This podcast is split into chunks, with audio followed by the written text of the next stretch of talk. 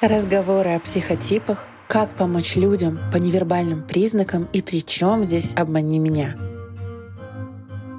Всем привет! Меня зовут Иоланта. Это подкаст «Куда бежишь?», где мы с вами вместе ищем тот самый пресловутый life-work balance и пытаемся найти новый смысл в новой реальности.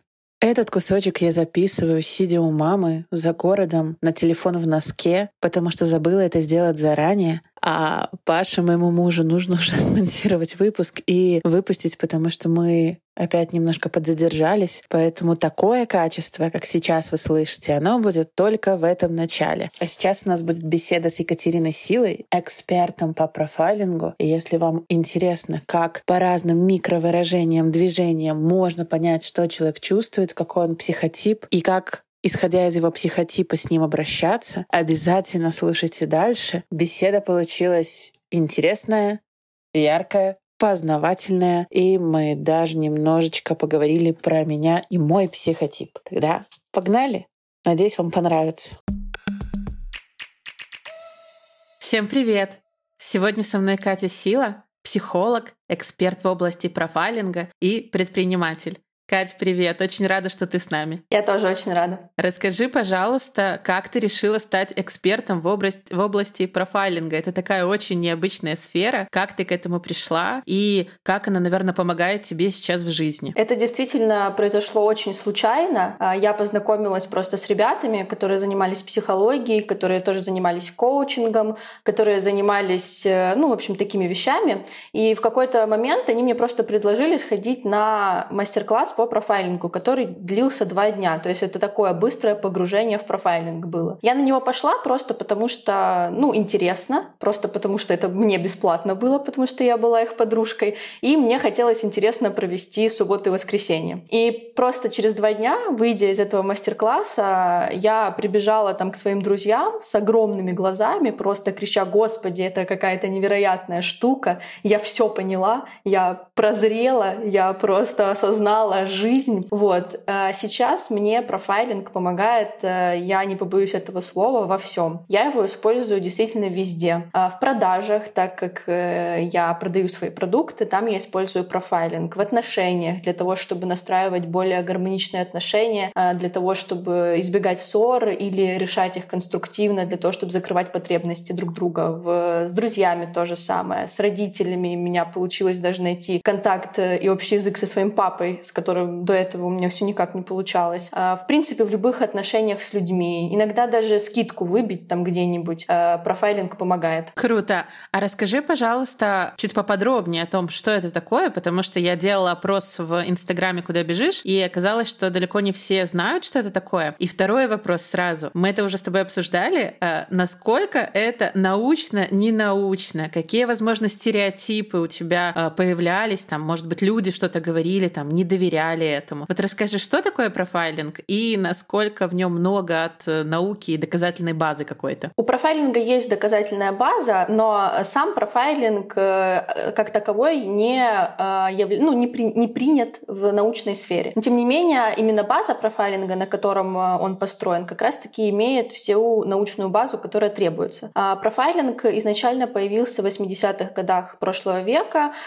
Спецслужбы его использовали для того, чтобы составлять психологический портрет преступника. И все вот эти вот психологические моменты, связанные именно с криминалистикой, э, они стали прародителями профайлинга. А потом просто люди подумали, что это очень удобная система типирования людей, не только типирования, которая помогает не только преступников ловить, но и в принципе понимать людей, а, которые живут вокруг тебя и с которыми ты имеешь какой-то контакт каждый день. И вот тогда пошел уже профайлинг в авиацию, в бизнес, бизнес, в продаже, в отношения и везде. Что, в принципе, из себя представляет профайлинг? Профайлинг — это набор инструментов психологических, а, которые можно использовать для калибровки других людей. Какие это могут быть инструменты? Самый базовый инструмент, первый, чему вас будут учить, если вы пойдете на какой-нибудь курс по профайлингу, это психотипы. Это самый легкий, но при этом, на мой взгляд, самый действенный инструмент из профайлинга. Профайлинг делит людей на 7-16 психотипов, психотипов. Почему я так говорю? Потому что в зависимости от школы у вас э, будет э, что-то приблизительно в этом разрыве от 7 до 16 психотипов. Я преподаю 7 психотипов, потому что мне кажется, что это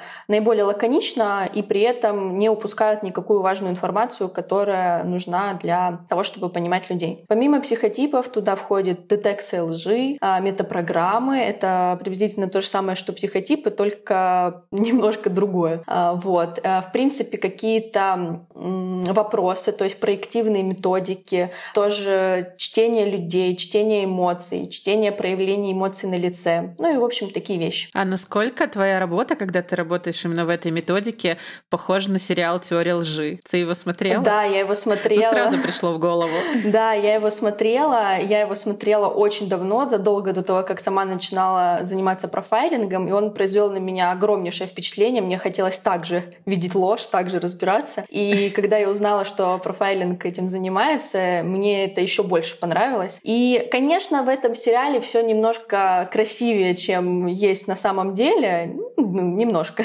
Вот. Но периодически, да, я себя ощущаю главным героем, конечно. Есть такое. И ты прямо видишь, вот когда тебе лгут, когда люди делают какие-то неосознанные движения. Я читала твою статью по поводу языка тела и мифов. То есть это правда работает именно так? Вот ты видишь, что человек, э, не знаю, теребит волосы или еще что-то, и понимаешь, что с ним происходит. Да, это работает так, только за маленькой поправкой, что когда ты занимаешься этими вещами, ты всегда должен немножко помнить о том, что ты не машина, и ты все равно можешь сделать ошибку. Именно поэтому э, профайлинг и детекция лжи э, не признается там как доказательная база, например, в судах, э, потому что действительно сделать ошибку можно. Э, опытные профайлеры, опытные люди, которые занимаются детекцией лжи, редко допускают ошибки, потому что на самом деле это достаточно несложно читать ложь. Все, что нужно сделать, это найти базовую линию поведения у человека, то есть как он ведет себя в норме. И, грубо говоря, любое отклонение от нормы потом будет являться маркером стресса. И тебе просто нужно потом пару раз перепроверить,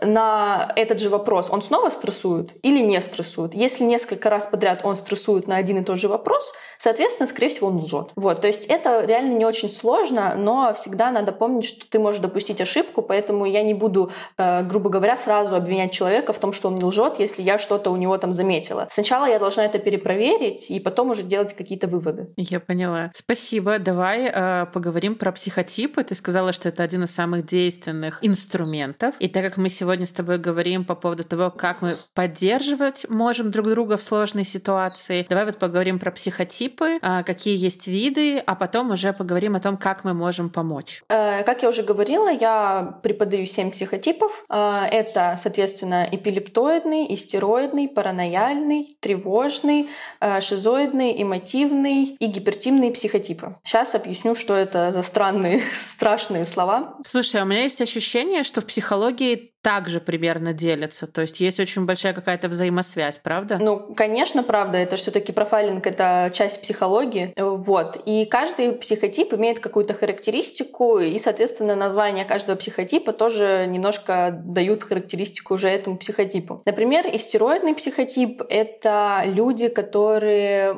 которых в других классификациях, например, часто называют истериками. А, но истерики — это уже больше к болезням относятся и к каким-то расстройствам, а истероид — это человек в норме, который склонен просто проявлять себя таким образом. А, он требует к себе внимания, он очень яркий, он очень эмоциональный, он э, очень быстро адаптируется к взаимоотношениям с новыми людьми, то есть он легко, легко входит в новые коллективы, например, и также легко понимает, как этими новыми людьми манипулировать. А, то есть он такая яркая звездочка, грубо говоря, на небе. А, у него есть плюсы, как и у любого человека, любого психотипа, это как раз то, что он яркий, то, что у него хорошо с коммуникацией. И минусы — то, что у него слабая нервная система, соответственно, он не может долго концентрироваться на э, какой-то одной вещи. И поэтому работники стероиды, например, выходят покурить каждые 40 минут просто потому, что они устают. Следом, например, идут эпилептоиды.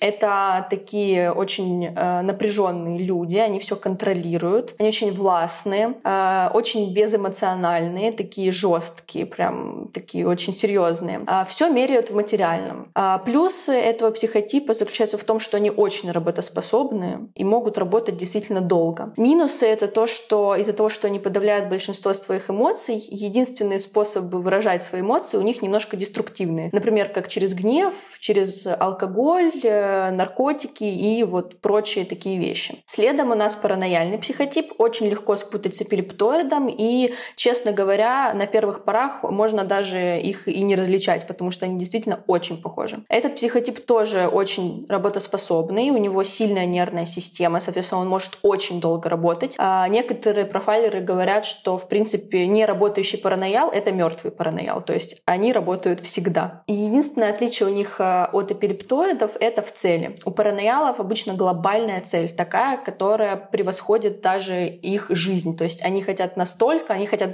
запомниться в истории. Вот, вот такая вот паранояльная мечта. А следом у нас э, идут шизоидный психотип. Э, не пугайтесь названия, они не шизофреники, нет. Это просто люди с очень таким интересным взглядом на жизнь, а, очень таким нестандартным, их часто называют не от мира сего.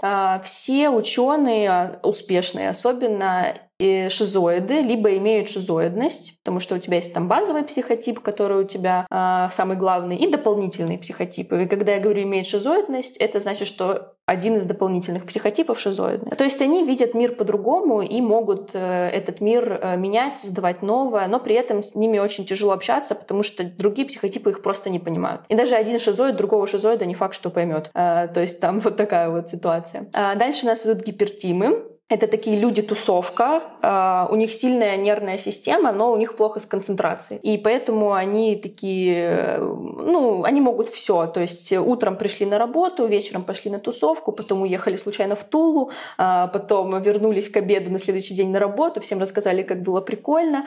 Э, вот. Это тоже творческий психотип, как и предыдущий, но у них творчество, творчество в рамках такого креатива. То есть, например, шизоид придумает радио, новое там, а Гипертим придумает крутую рекламу. То есть вот в, такой, в таких э, рамках. Дальше у нас идут эмотив. Эмотивы — это такие пупсики этого мира. Это люди, которые работают в Гринписе и во всяких там э, фондах помощи. И, в принципе, люди, которые помогают. Они очень считывают эмоции других людей и готовы все время их, им помочь. Очень добрые, очень открытые, очень гармоничные. Чувствуют этот мир очень тонко. Э, и при этом у них такая доля альтруизма, то есть они за счет э, себя там периодически помогают другим людям. Вот. Но при этом они очень ответственные и такие же работоспособные, как э, эпилептоиды и параноялы. Минусы этого радикала или психотипа, их по-разному называют, заключаются лишь в том, что они часто впадают в роль спасателя, и э, у них плохо с границами личными бывает. Вот. И последний, если я в своем разговоре никого не пропустила, но вроде точно никого не пропустила, пропустила. Это тревожный психотип. По имени, я думаю, понятно, что, чем занимается этот э, психотип. Это люди, которые, грубо говоря, всего опасаются. И, казалось бы, не очень хочется быть тревожным психотипом. Но у тревожного психотипа очень много э, плюсов. Такие, как аналитический ум. Э, если вам в компанию, например, нужен человек, который будет просчитывать риски, то берите тревожника, он вам просчитает все риски, и вы просто всегда будете в плюсе, потому что они их просто видят. То есть они аналитически оценивают ситуацию, предвидят все все плохое, что в принципе может случиться, и они всегда правы. Вот в этом они всегда правы. Но, к сожалению, у них э, слабая нервная система, они часто болеют, э, но если с ними подружиться, если войти в круг их доверия, то очень интересные, крутые люди и часто с классным чувством юмора. Вот как-то так.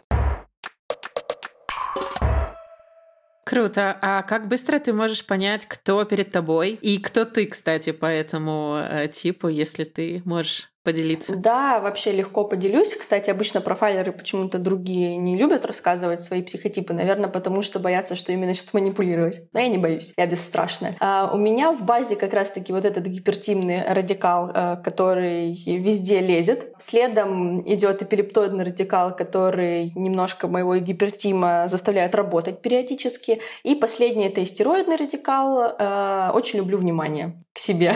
вот. А по поводу других людей, а, это зависит, очень зависит на, низком, на низких проявлениях. То есть, когда человек не работает над собой, над своим психологическим здоровьем, можно реально из окна на него посмотреть и сразу увидеть, что это какой-то психотип. Потому что чем на более низких уровнях развития находится психотип, тем легче его понять и его считать. Потому что проявления настолько яркие, что их просто невозможно не заметить. А если человек работает над собой, если он развивается, э, если он там ходит к психологу или, в принципе, как-то занимается там своим психологическим здоровьем, то он, получается, все самые яркие проявления своего психотипа как бы немножко подчищает, делает более гладкими и незаметными. В таком случае может понадобится, там, э, зависит от 15 минут до, может быть, 45 минут общения и слежки за его там проявлениями мимики, за тем, как он разговаривает, что он говорит. Как-то так. А можешь по мне э, сказать, какой я тип? Или мы еще недостаточно много поговорили с тобой? Ну, я не знаю еще, насколько мы с тобой близки, э, но я, конечно, уже могу сделать предположение. А, я думаю, что в тебе, скорее всего, есть где-то, может быть, не на первых э, линиях, но эпилептоидный радикал, а, потому что очень структурно, очень четко. И, в принципе, люди, которые занимаются такими, люди, э, такими вещами, как подкаст, например, это обычные эпилептоидные радикалы с истероидностью, а, потому что очень сложно... Истероид, в общем, грубо говоря, не выдержал бы вот э, такой записи.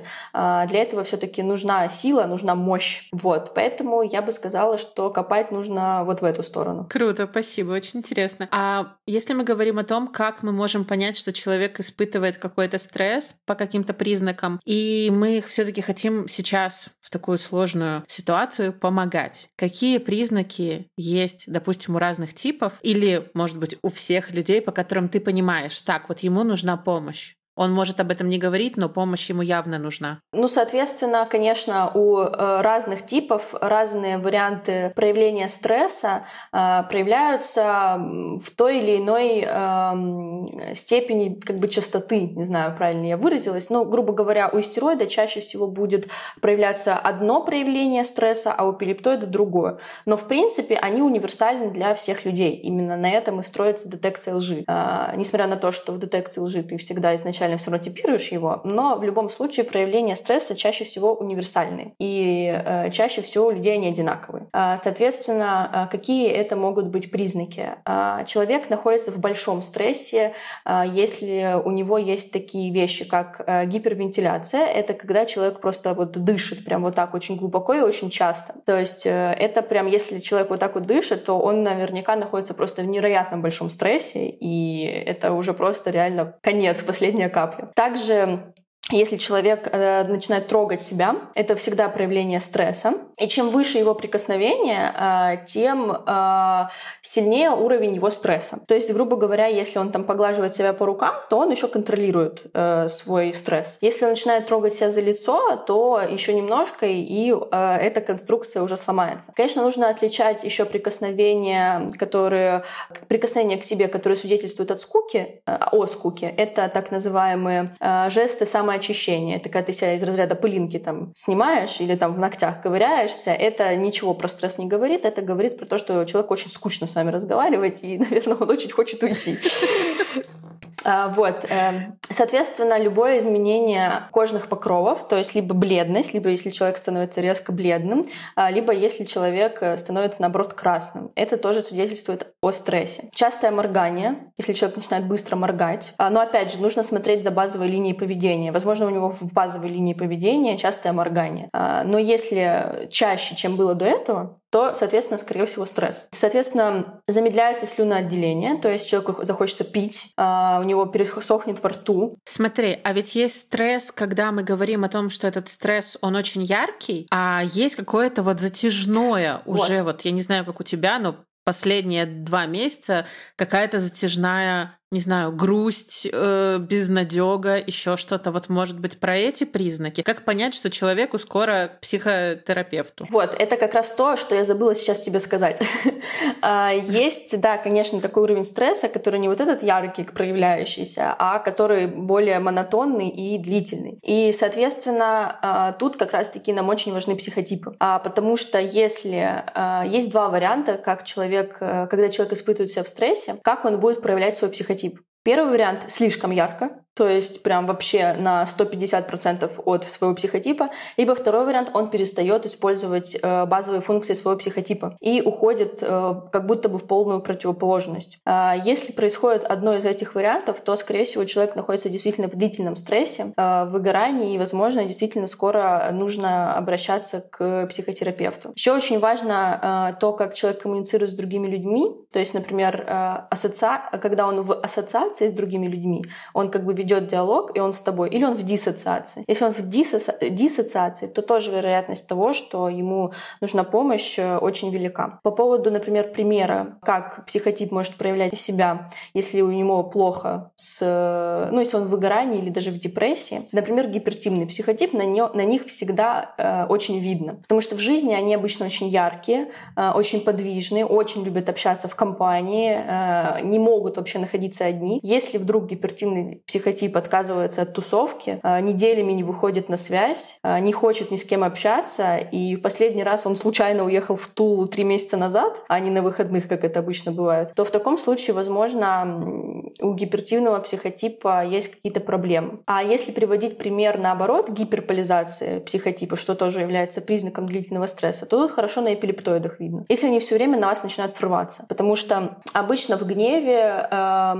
эпилептоиды часто используют гнев как эмоцию э, или такую злость небольшую. Э, но если они начинают все время срываться, то есть каждый день на тебя, то э, это тоже может свидетельствовать о длительной проблеме. Давай поговорим о том, как выстроить какую-то коммуникацию, как поговорить с человеком. Ну, то есть вот мы заметили, наш близкий э, начал вести себя по-другому. Он в стрессе. Как ему помочь? Возможно, исходя из психотипа, возможно, исходя из просто из психологических каких-то базовых э, правил? Ну, я расскажу и по психотипам, и про психологические базовые mm-hmm. правила. Начну с психотипов, потому что это вообще, в принципе, всегда надо делать э, желательно. А если вам что-то нужно от человека, или если вам хочется, чтобы вас человек понял. Это подстроиться под него. А подстройка как раз-таки происходит через психотип, и через подстройку можно наладить э, контакт с другим человеком, и он, скорее всего, тебя выслушает. Просто потому что обычно люди, не все, конечно, но многие вообще не очень любят разговаривать там о своих проблемах а, и закрываются, когда им действительно плохо. И если ты к ней не подстроишься ну, через психотип, то они просто закроются и, в принципе, ничего тебе не расскажут. А подстройка, например, вот э, к эпилептоидному радикалу будет э, то, что ты ему говоришь все четко и по фактам, без лишней размазни. А к астероидному, например, это будет заход через эмоции, через э, «Ути, боже, ты мой самый бедненький, самый несчастненький, сейчас я тебя как пожалею». Э, вот. То есть это совершенно две разные вещи. И если к эпилептоиду зайти с «Ути, боже мой, ты бедненький, несчастненький», он в тебя кинет бутылкой,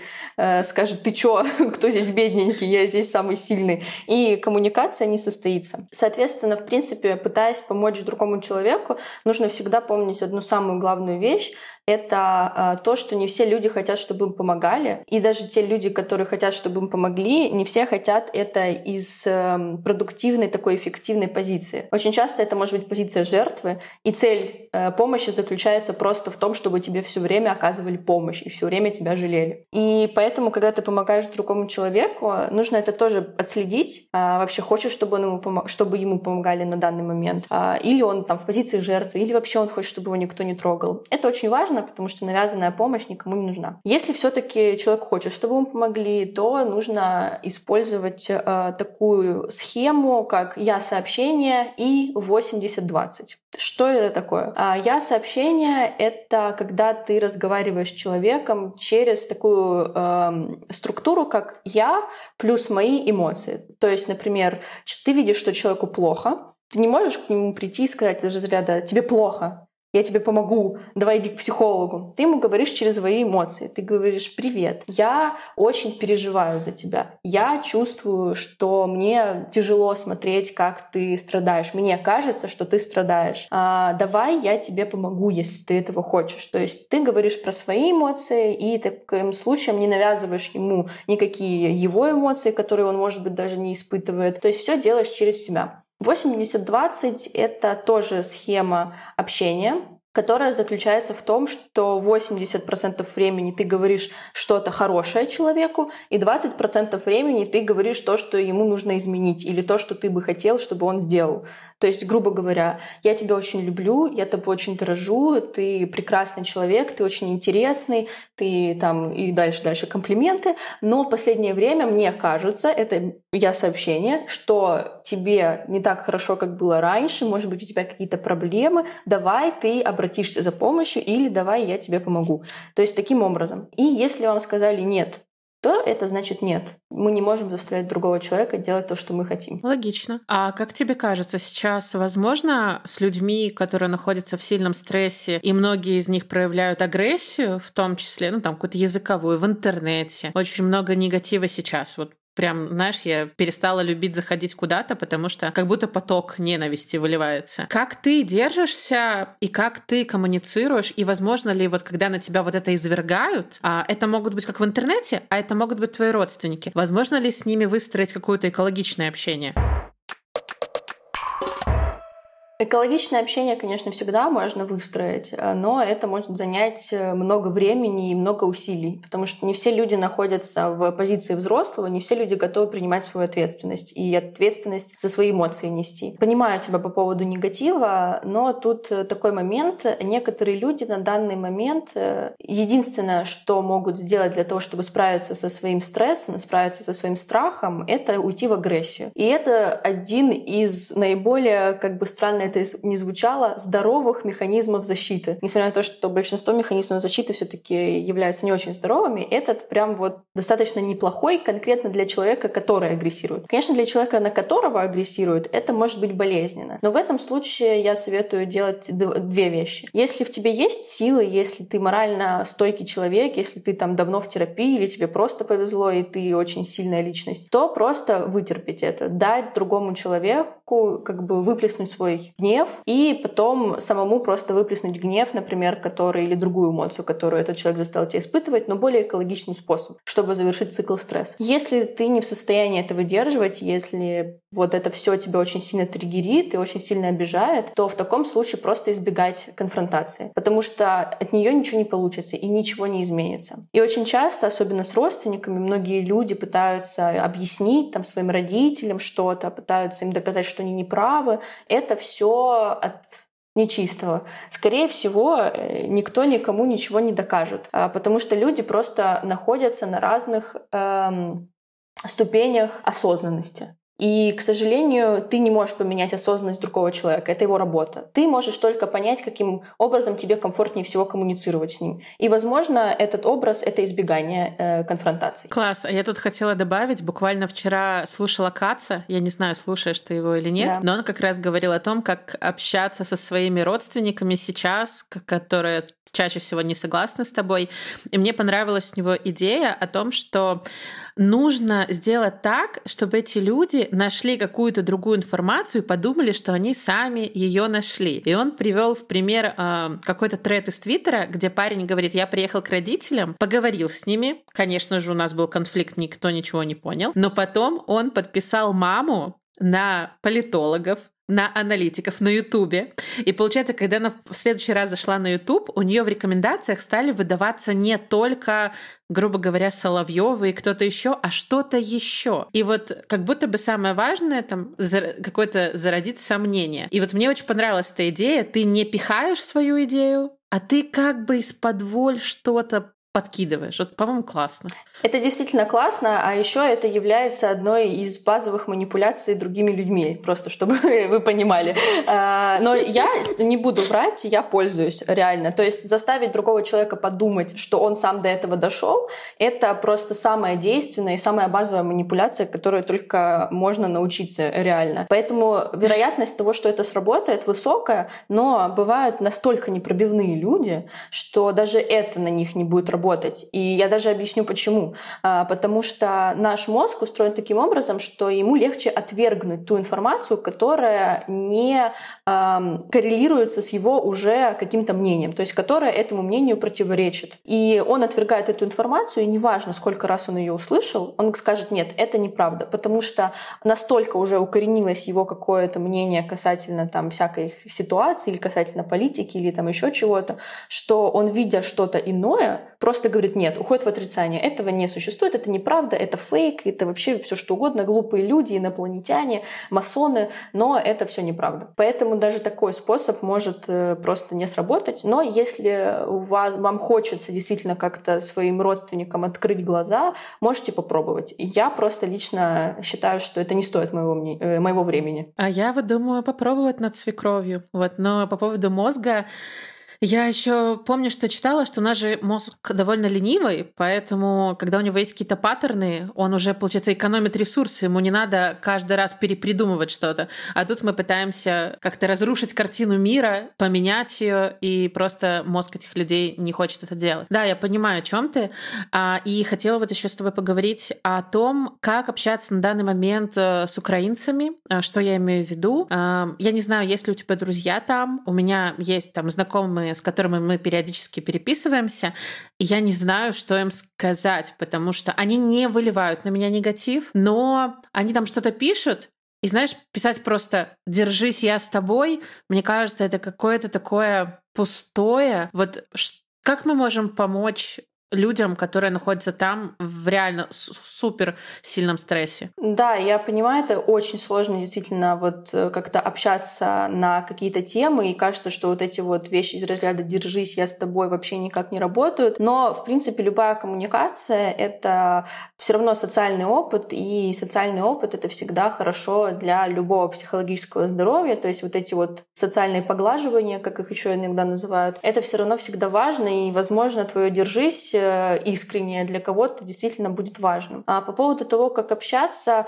э, конечно, важно давать человеку э, способ выговориться, возможность выговориться и самое главное выслушать, потому что в таких, в таких ситуациях самое главное — это проживать стресс. Очень-то тяжело делается, особенно когда с каждым днем стресса все больше и больше, а, но попробовать завершать цикл стресса, проживать его до конца — это то, что действительно нужно многим людям. И когда люди выговаривают, выговариваются кому-то о своих каких-то проблемах, это очень уже им сам вот этот факт того, что они выговариваются, помогает вне зависимости от того, как ты на это отреагируешь. Конечно, э, также можно отвечать через я сообщение, через я сообщение, как я говорила до этого. То есть, да, я тебя понимаю, э, я тоже там испытываю за тебя страх, я готова тебя поддержать. То есть тоже вот это через я, а, это тоже будет очень помогать. Ну и, соответственно, если действительно можно что-то сделать, то есть можно спросить у человека, как я могу тебе помочь. Может быть, он тебе скажет, слушай, да мне просто нужно что-то, чтобы высказаться тебе, и все, мне больше ничего не нужно. А кто-то скажет, слушай, я хочу, чтобы ты меня отвлек как-нибудь от этого. Давай, я не знаю, поговорим о котах или о чем-нибудь еще, или скинь мне смешной ролик из интернета. А кто-то скажет, слушай, там, не знаю, мне надо там найти врача или помочь деньгами. То есть люди, когда у них спрашивают, э, как тебе помочь, обычно просто говорят, что им нужно от тебя получить. И вот это вот неловкий момент из разряда, как мне отреагировать, он, э, его нету, потому что ты уже знаешь, как человек хочет, чтобы ты отреагировал. А если есть еще вот этот вот момент, что, господи, я не знаю, что ответить, э, самое лучшее решение — это честность вообще в любых отношениях. Так и скажи, слушай, мне э, очень там тяжело за тебя, мне очень больно читать все, что ты пишешь, но я действительно не знаю, как мне сейчас лучше отреагировать для тебя. Подскажи мне, что я могу для тебя сделать, пожалуйста. И в таком случае это будет честно, это будет правильно, и я думаю, что человек э, скажет, что он хочет. Хотела тебя еще последнее спросить. Когда ты хочешь помочь другим, еще важно помочь себе. Я так понимаю, исходя из твоих типов, не из твоих типов, а вообще из типов, помощь себе, она тоже различается. А можем ли мы что-то подсказать людям, допустим, как они могут определить свой тип, и исходя из этого, там, допустим, как-то себе помочь. Или хотя бы можем ли мы подсказать какие-то вопросы, которые человек себе задаст и определит, кто он. Для того, чтобы определить, э, кто ты есть, э, надо отследить свою базовую эмоцию. Вообще профайлинг построен так, что определить другого человека намного проще, чем себя, э, потому что другого человека ты видишь со стороны, а себя со стороны посмотреть не можешь. Но самый простой способ определить себя — это через отслеживание своей базовой эмоции. Базовая эмоция проявляется в новых контекстах. То есть тебя запихивают в какой-то новый контекст, например, в группу незнакомых людей. И в зависимости от того, как ты проявился вот в этот первый самый главный момент, а, будет а, означать, какой ты психотип. То есть, например, если запихнуть истероида в новый контекст, то он будет испытывать э, социальную такую улыбку, социальную радость. То есть он будет пытаться вот как-то улыбаться и всем понравится. Если запихнуть эпилептоида, то он будет испытывать неприязнь и такую осторожность, типа злость, я бы даже сказала, к другим. То есть это враждебная какая-то группа, я еще не знаю, кто они, на всякий случай я на них позлюсь. Если запихнуть паранояла, то он будет испытывать презрение. Я здесь э, самый лучший, я здесь самый главный. А если шизоида, то он будет испытывать интерес. Ему будет интересно поисследовать этих людей. Шизоидов очень часто видно в новом контексте, когда он с тобой разговаривает, видя тебя впервые, он смотрит на тебя не отрываясь, потому что он тебя исследует, ему очень интересно. А если засунуть гипертима, то это будет радость. А он будет кайфовать, он очень любит, в принципе, новые контексты, и у него будет такой драйв прям э, происходить из него, то есть много энергии, много радости, удовольствия. А если эмотива, то он будет э, испытывать как бы такую печальную радость. Вот как-то так, знаешь, вот как будто бы он как будто бы их понимает, и он так хочет понять их полностью, и ему уже немножко их жалко, но при этом он им рад. То есть это вот очень сложная у мотивов эмоция, что они, в принципе, очень эмоциональные люди. Вот. Ну и тревожник, естественно, будет испытывать страх. Э, он, будет, он всегда боится новых людей и будет, скорее всего, некомфортно себя ощущать э, в новых контекстах. А ты такой, какой ты есть, или ты можешь себя перестроить? Сейчас объясню вопрос. Я на себя примерила вот эту вот ситуацию нового, как это, нового контекста. А, и я поняла по себе, что первое, что я испытываю, это страх. А, мне страшно, не знаю, там, не понравиться, не найти общий язык, э, остаться незаметной. Но потом я включаю у себя что-то внутри. Я этому научилась где-то в универе. Типа вот «Хей!» Я это называю какой-то внутренний клоун. И после этого я там реально классно себя веду в компании, там, короче, вызываю какие-то эмоции и так далее. Но первое всегда это тревога и страх какой-то. Я себя переучила на другой тип или просто взяла у другого типа какой-то, не знаю, какой-то механизм? Сейчас тебе расскажу. Это очень классный вопрос, и я сейчас тебе все расскажу. В общем, во-первых, э, по поводу страха, просто часто а, проработанные эпилептоиды переходят из гнева в страх, а, потому что а, на самом деле эпилептоид, э, по сути, испытывает страх, который маскирует пользуется гневом. То есть ему все страшно, но он все это перекрывает гневом, чтобы, ну, ты первый напал, значит, э, тебе уже не страшно. Это у него такая тактика. Но если эпилептоид более немножко осознанный, то он убирает свой, э, свой гнев и остается в страхе. Следующая, конечно, ступенька — это испытывать уже себя чувствовать комфортно. Но до этого как бы идти, идти многим, и даже мне, сколько бы я ни занималась всем этим. А по поводу того, что ты можешь себя перестраивать. В человеке находится несколько психотипов, и чаще всего в человеке вообще может быть все семь. Они просто находятся в разной пропорции. То есть, э, грубо говоря, большую часть у тебя, например, занимает эпилептоид, следом у тебя, например, истероид, и потом, например, гипертим. Или потом гипертим, там следующий тревожник, грубо говоря. И ты можешь научиться использовать э, стратегии своих побочных, грубо говоря, психотипов, э, которые тебе больше нравятся. Это как раз таки, как профайлинг используется для прокачки себя и для того, чтобы ну, самореализовываться, саморазвиваться развиваться. То есть ты э, знаешь, что у тебя где-то там внутри есть гипертим, и ты просто его э, стратегию э, используешь э, тогда, когда ты находишься в контексте, где гипертим будет чувствовать себя лучше всего. То есть это работает таким образом. Ну и, конечно, никто не отрицал какое-то саморазвитие вне профайлинга, то есть даже если у тебя там нету где-то гипертима, ты можешь заставить себя э, где-то действовать более или менее как гипертим. Но это всегда надо понимать, что человек, у которого есть гипертим, и у человека, которого нету гипертима, это все равно будут два разных э, человека, даже если э, вот тот, у которого нет гипертима, заставил себя быть похожим на него. То есть все равно человек с гипертимом будет чувствовать себя более уверенно, более расслабленно, например, и более комфортно. А человек, который себя научил так делать, он все равно будет это делать как, например, тревожник. То есть он будет себя вести как гипертим, но все равно быть тревожником. И это будет все равно видно. Да, я понимаю. У меня просто с тревогой есть вопросики. Вот, спасибо большое э, за то, что ты поделилась с нами. Я оставлю ссылочку на твой инстаграм. Я смотрела, что ты там часто пишешь абсолютно на разные темы про отношения и про эмоции и так далее. Поэтому я думаю, нашим слушателям будет очень полезно. Оставлю ссылку в описании. Вот, спасибо, что ты сегодня к нам пришла и рассказала. Надеюсь, тебе было комфортно. Да, спасибо большое. Мне было очень интересно. Очень рада, что меня пригласили. Класс. Тогда всем до следующего раза и пока-пока, котятки.